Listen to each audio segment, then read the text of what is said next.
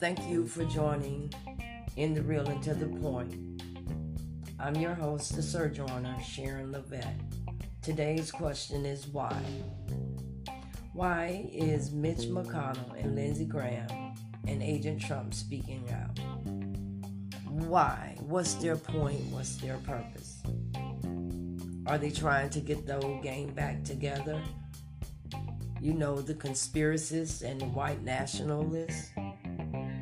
What? They think that they trust them now? Everyone sees you for who you really are. They see all of your truths.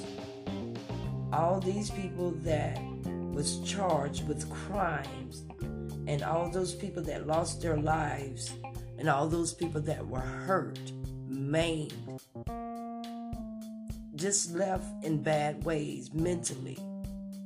All of those people reactions were caused by you, Agent Trump, by your actions. Understand this, people. All of the reactions, all of their reactions were caused by your actions. If I had the video, if I had the tape to play back, if I had permission to play it back, I would start at the point where you address these national, these white gangs and these conspiracies, and you told them, and I'm paraphrasing to my understanding, recollection of this video, you invited them to do harm. You said you'd pay for it or you'd pay to get them out of trouble. Maybe I'm paraphrasing. But I like to think that these people would come and hold you accountable for your words because their actions was a deliberate response caused by your actions. So let's see who's smartest next. I'd like to thank my sponsors Anchor Pod, Anchor Podcast, Google Podcast, Breaker, Public Radio, Radio Public, and the Hardaway House. So, after this freeze that's happening here in Texas, after two days of waiting, I turned back on the TV and I see who's smartest next. Congressman Ben or Bennie Thompson being backed by the NAACP for an article that put placement on the KKK white supremacists. And this is what this was it was to stop black folk from voting or thinking that black folk were taking the country from them. So, McConnell, Graham, your words, you're coming up, you're speaking now, your words are useless, worthless, and pointless. They are about as priceless as your morality and your ethics at this point. They hold no value. No one cares about your empty, convoluted words. You failed. Both of you failed as moral human beings. You failed ethically as truth seekers and truth speakers. You failed to uphold your oath to the world and to the laws of the Constitution of this United States of America and to its republic. You failed your true Republican Party, your disappointment. You are now Trump eons. Understand this Trump eons. You fail to vote moral right.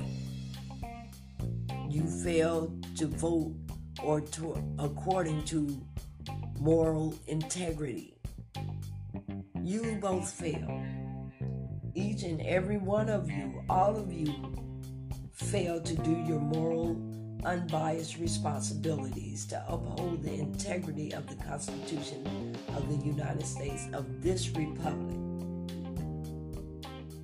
You, Agent Trump, may have escaped moral court with an acquittal, but outside of the in the real world, sir, you failed. You are powerless and you are a bully.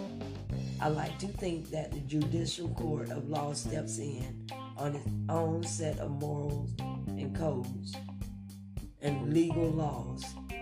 Yes, you can't fire anyone now, sir. You're powerless. So let's see how they fare with your entitlement, emboldened attitude and actions. Crimes of humanity should play in at some point. Almost a billion people, a half a billion or more, have died because of your inept resolves, because of your selfishness and your need to make money rather than to hold true to your oath and your obligations to the people of the United States. Since your martial law coup didn't work, since it failed, let's see who comes in line next. Let's see how far down this rabbit hole really goes. Does it go all the way down to hell itself? You, Agent Trump, have failed. You have failed as a president. You have failed the United States of America. You have failed to uphold your duties and responsibilities to this democracy. And this democracy includes all of us, we, the people. So get over it. You failed. You failed all of us. You failed morally, you failed ethically, and you have failed humanity. And this should be a reminder. This should be a reminder that you never get into bed with the devil because you come up with demons.